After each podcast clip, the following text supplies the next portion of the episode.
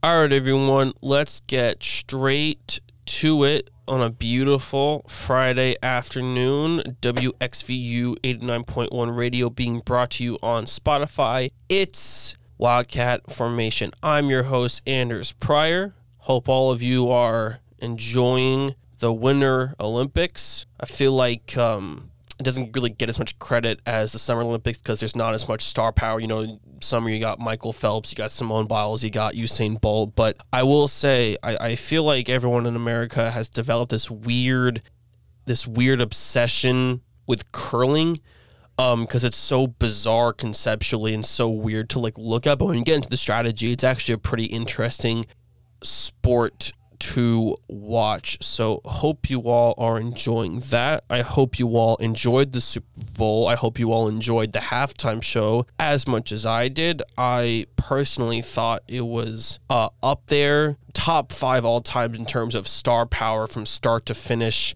Throwing in 50 Cent in there was a really nice surprise as a New Yorker. Can't believe he can still hang upside down like that but it was a great game. It was a great game. The Rams winning felt right. It felt inevitable. In in basketball, right? There are a lot of players, you know, like the fact that they don't have a ring feels noteworthy. It feels kind of weird and out of place. You know, Iverson, Barkley, um, Melo still to this day. Davis up until he won his. Uh, you know, Chris Paul obviously is a huge example, and I feel like there are a lot of I feel like there are a lot of players on that Rams team where if things didn't work out and they never ultimately end up if they ultimately never ended up working out, I feel like Stafford from a football perspective falls into that category. Aaron Donald is in that category. Jalen Ramsey's in that category. Andrew Whitworth in that category. Von Miller, if he hadn't won one with Denver a few years ago, would absolutely be in that category. And so it kind of feels right. The Rams are one of those teams, or were one of those teams, I guess, where they were supposed to win the Super Bowl at one point. Like, we all understood Sean McVay is too good and the culture is too good and the staff is too good. The coaching tree is too successful for there to not be Lombardi at some point down the line. And now we're finally getting it.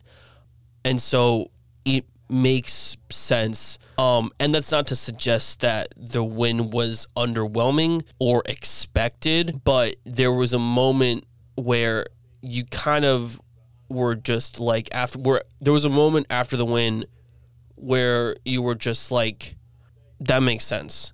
That's supposed to be how it is. This is what was supposed to happen and it was really well deserved. And so I congratulate the Rams on making the right moves and going all in and having it actually pay out because we see that a lot in other sports where there's an injury or there are some unexpected chemistry issues or maybe the owner, GM, whatever, there's some controversy and doesn't work out. But with this team, and remember, they had moments where they didn't look so hot. You know, like when Stafford had a handful.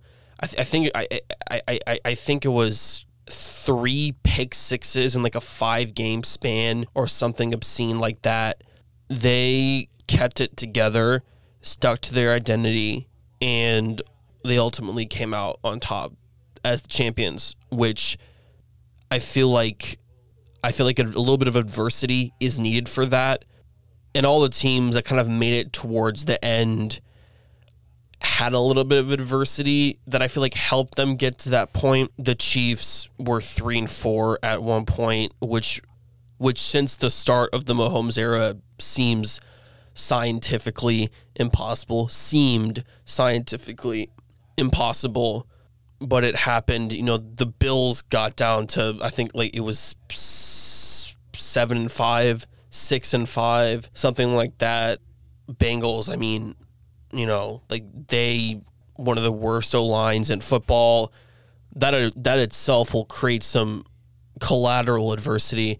The 49ers struggled to beat certain teams for whatever reason. Um, almost didn't make the playoffs because of the Saints who used four different quarterbacks over the course of the season. But the teams that happened, and, and the Titans too, not having Derrick Henry. So there's a little bit of adversity that is required to be able to learn and use that learned knowledge to then move forward and move further than other franchises.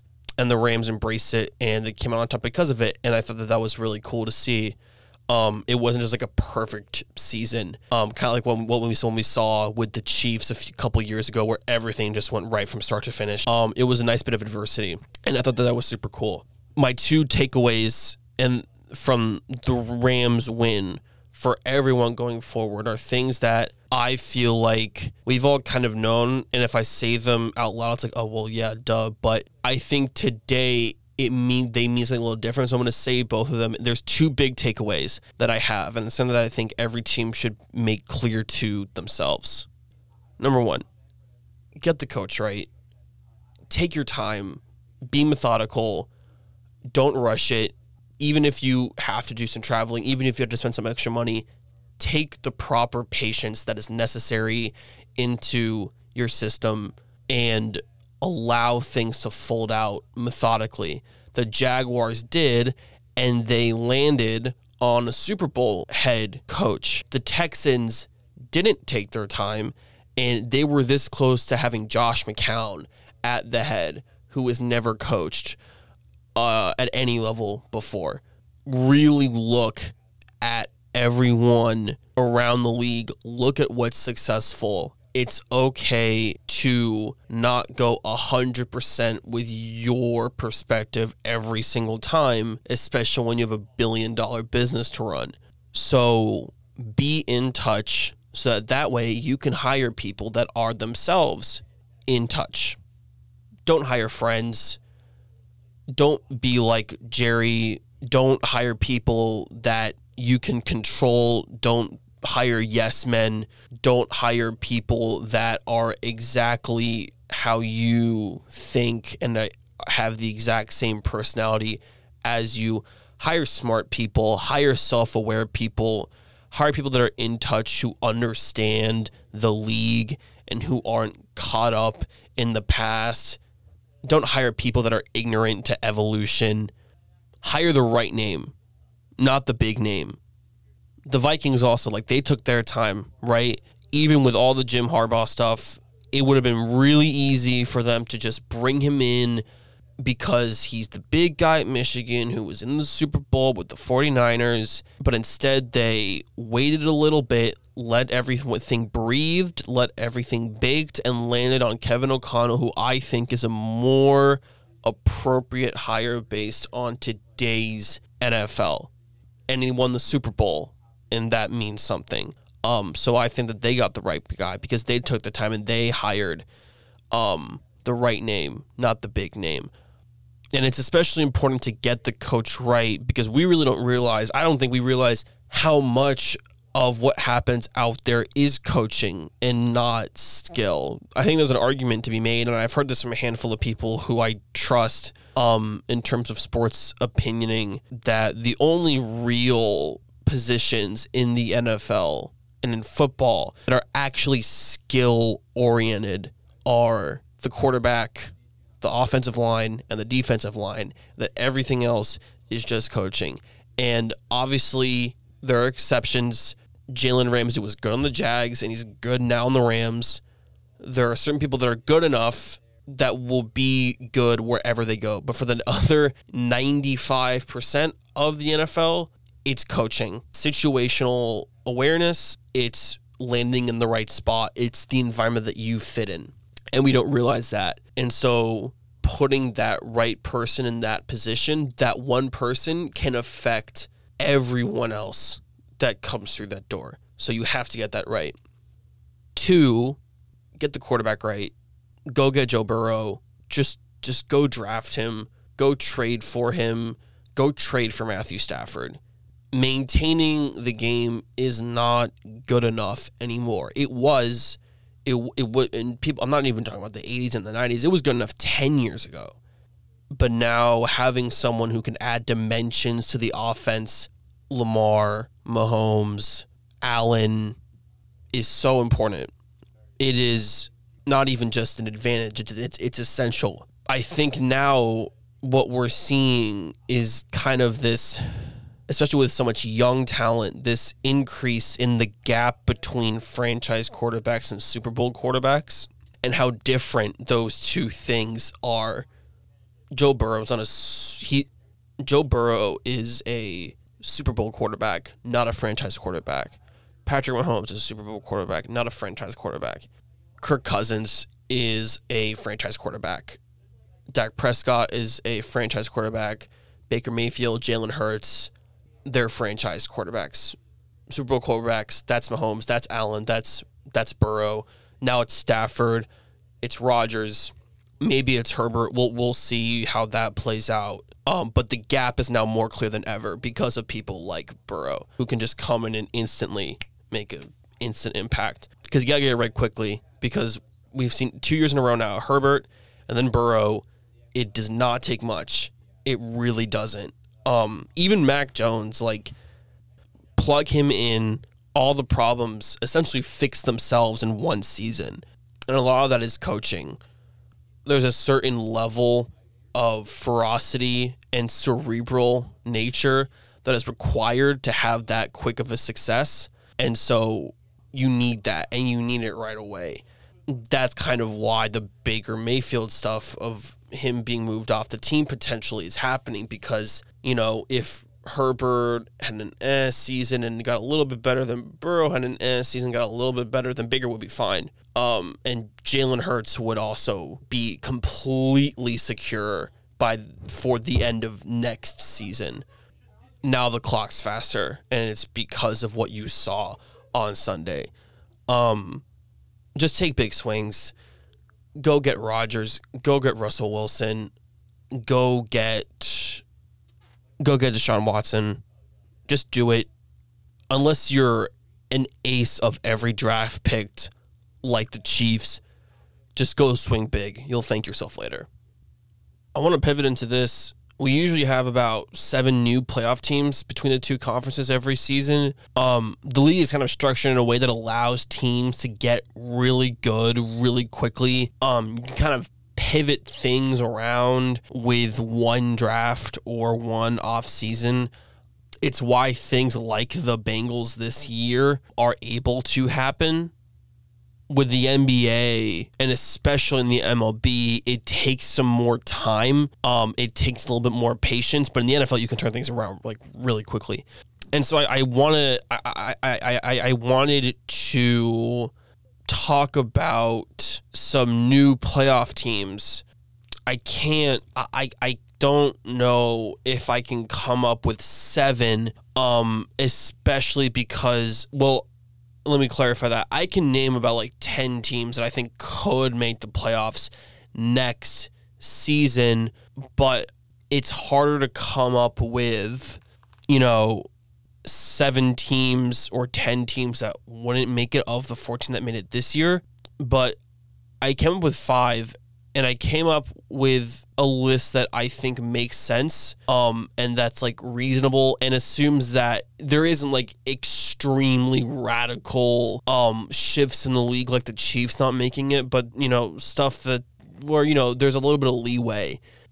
These are five teams that I think can make it, and corresponding teams with respective conferences that I think are less likely to make it next year. Teams I think will be replaced in the playoffs.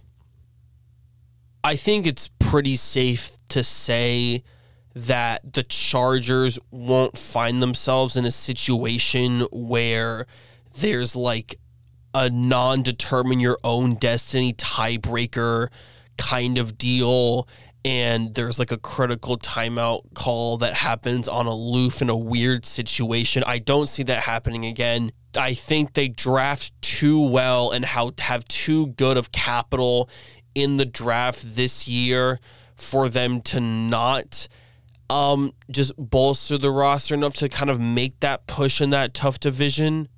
And remember, they're still not paying Herbert anything, really. Even though they're in a few years, it's, it's going to be a, a Mahomes kind of situation where you might have to restructure some certain things to keep a lot of those big components because you're also going to have to pay Slater and stuff like that. But they draft well. They got Slater, Asante Samuels, who I really liked a lot, was incredibly productive.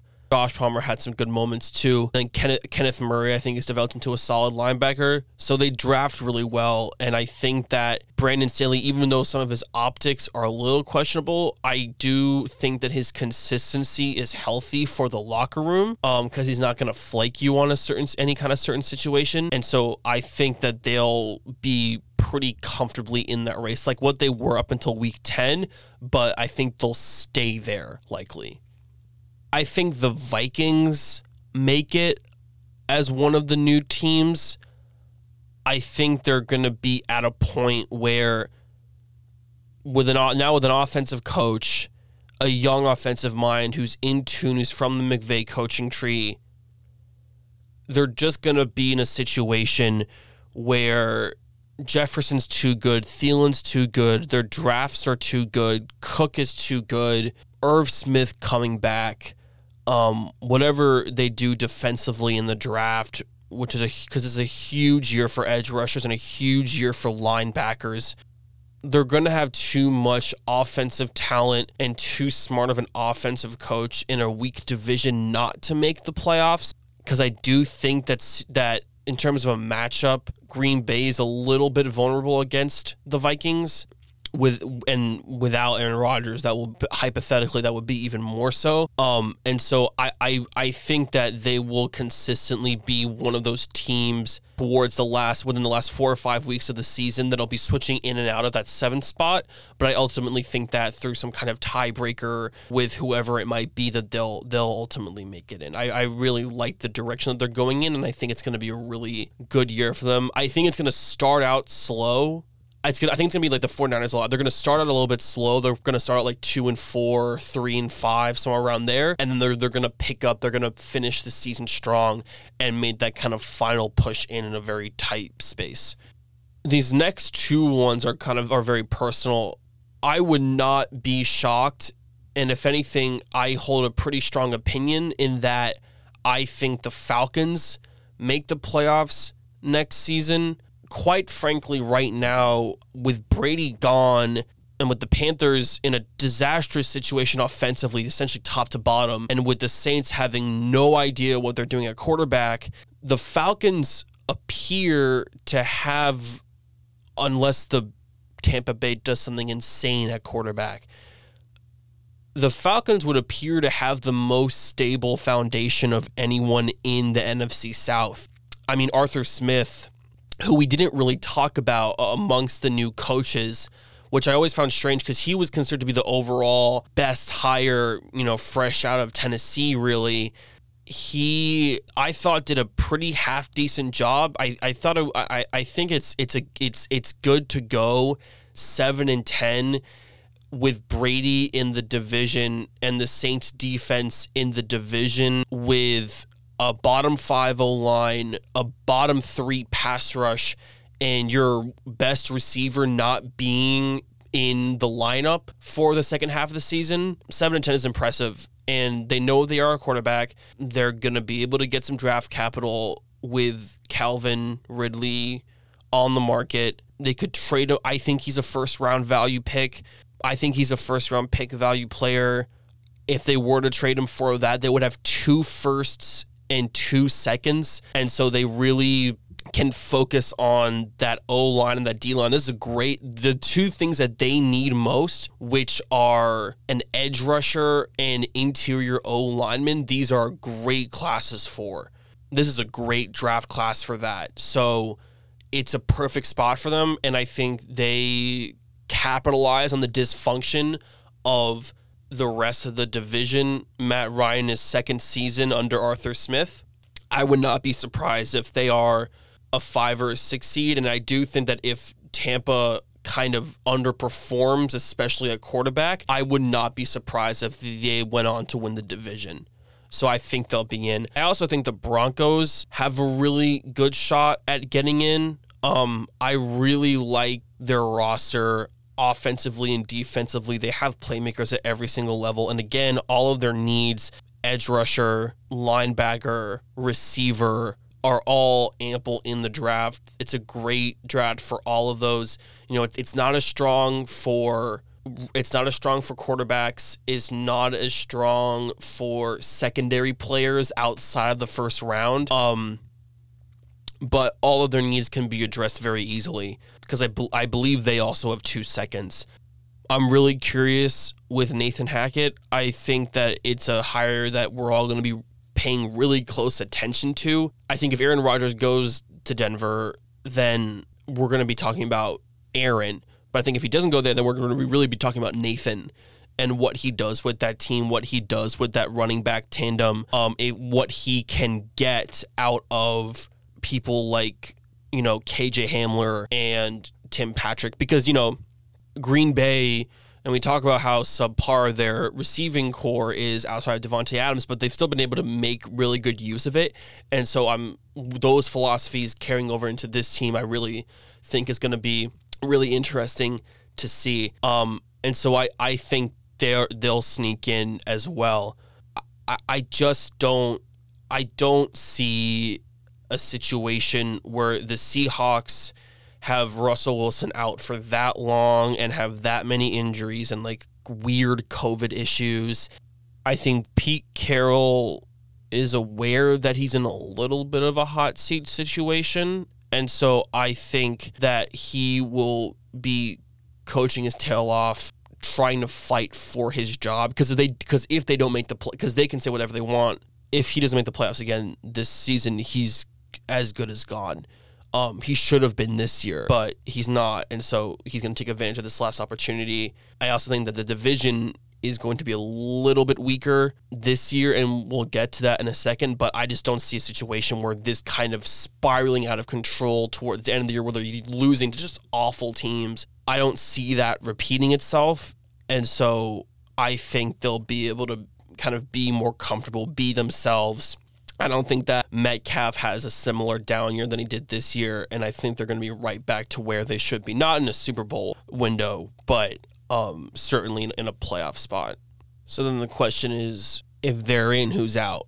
And so for each team, I have a corresponding team that I think will kind of make its way out. And again, I could list 10 teams, hypothetical situations for either side, but I don't really like to project hyper radical situations. And I don't really want to speculate on things that we all kind of know are going to happen. Like if I say the Chiefs are going to make the playoffs, again, that's not really a surprising situation. So I don't really want to talk about it because it's not very interesting.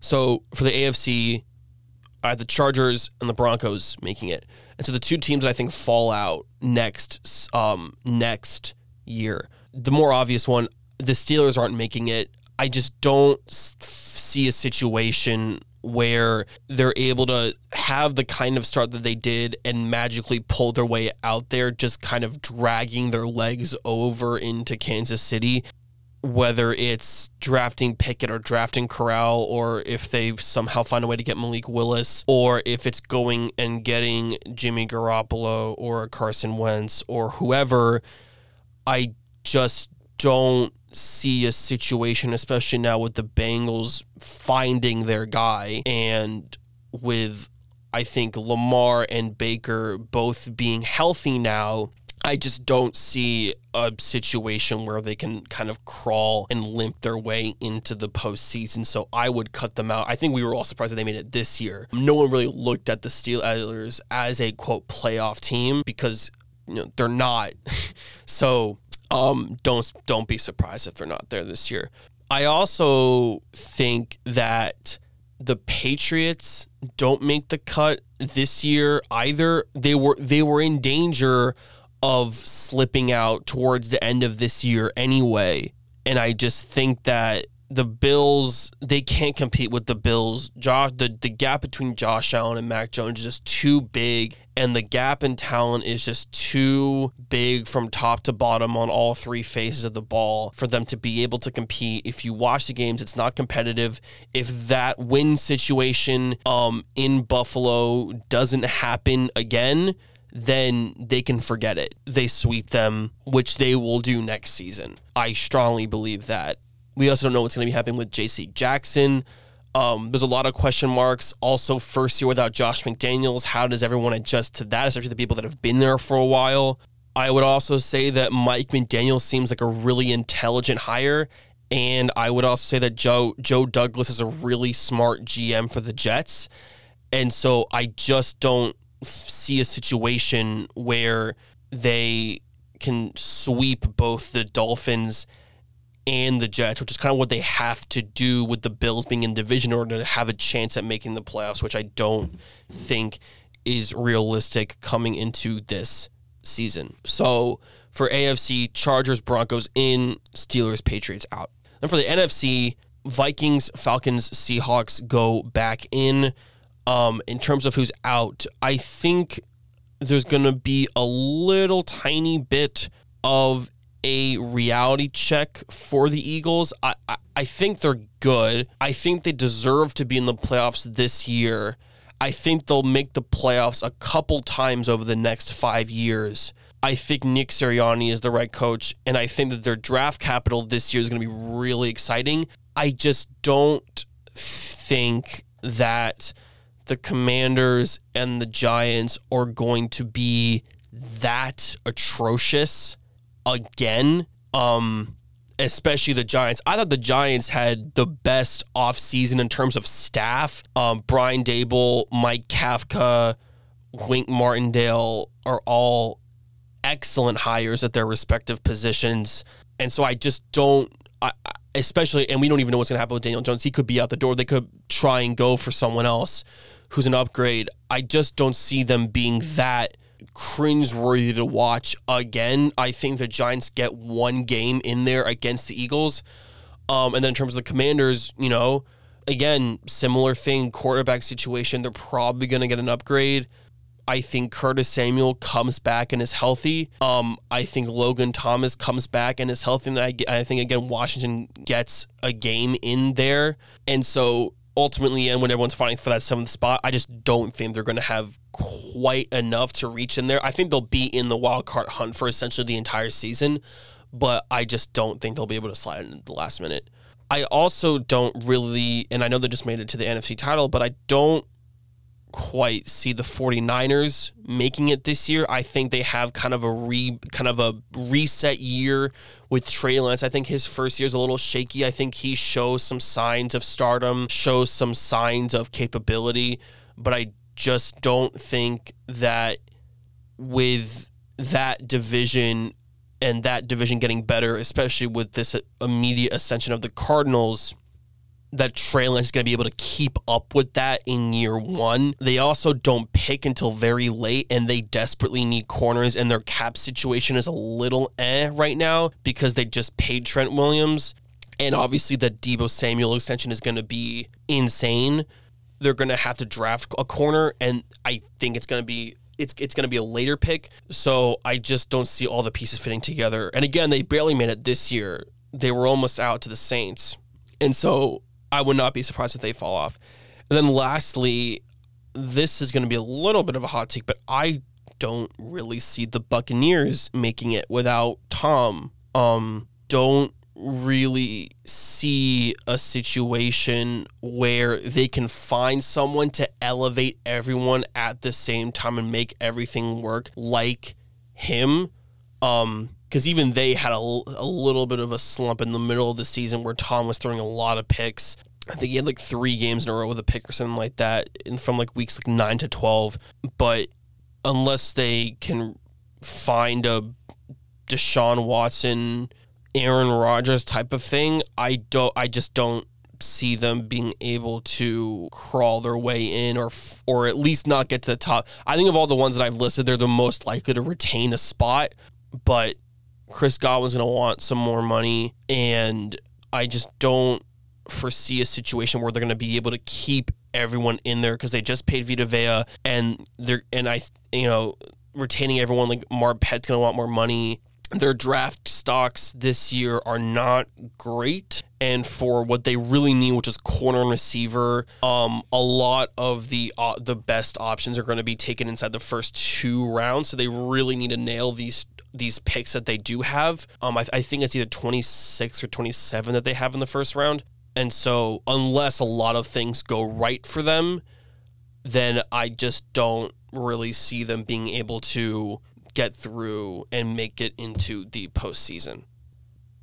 That's my time for today. Thank you everyone for tuning in. Wildcat Formation Anders Pryor, WXVU 89.1 on Spotify. We'll be back next week. Stay cool, everyone.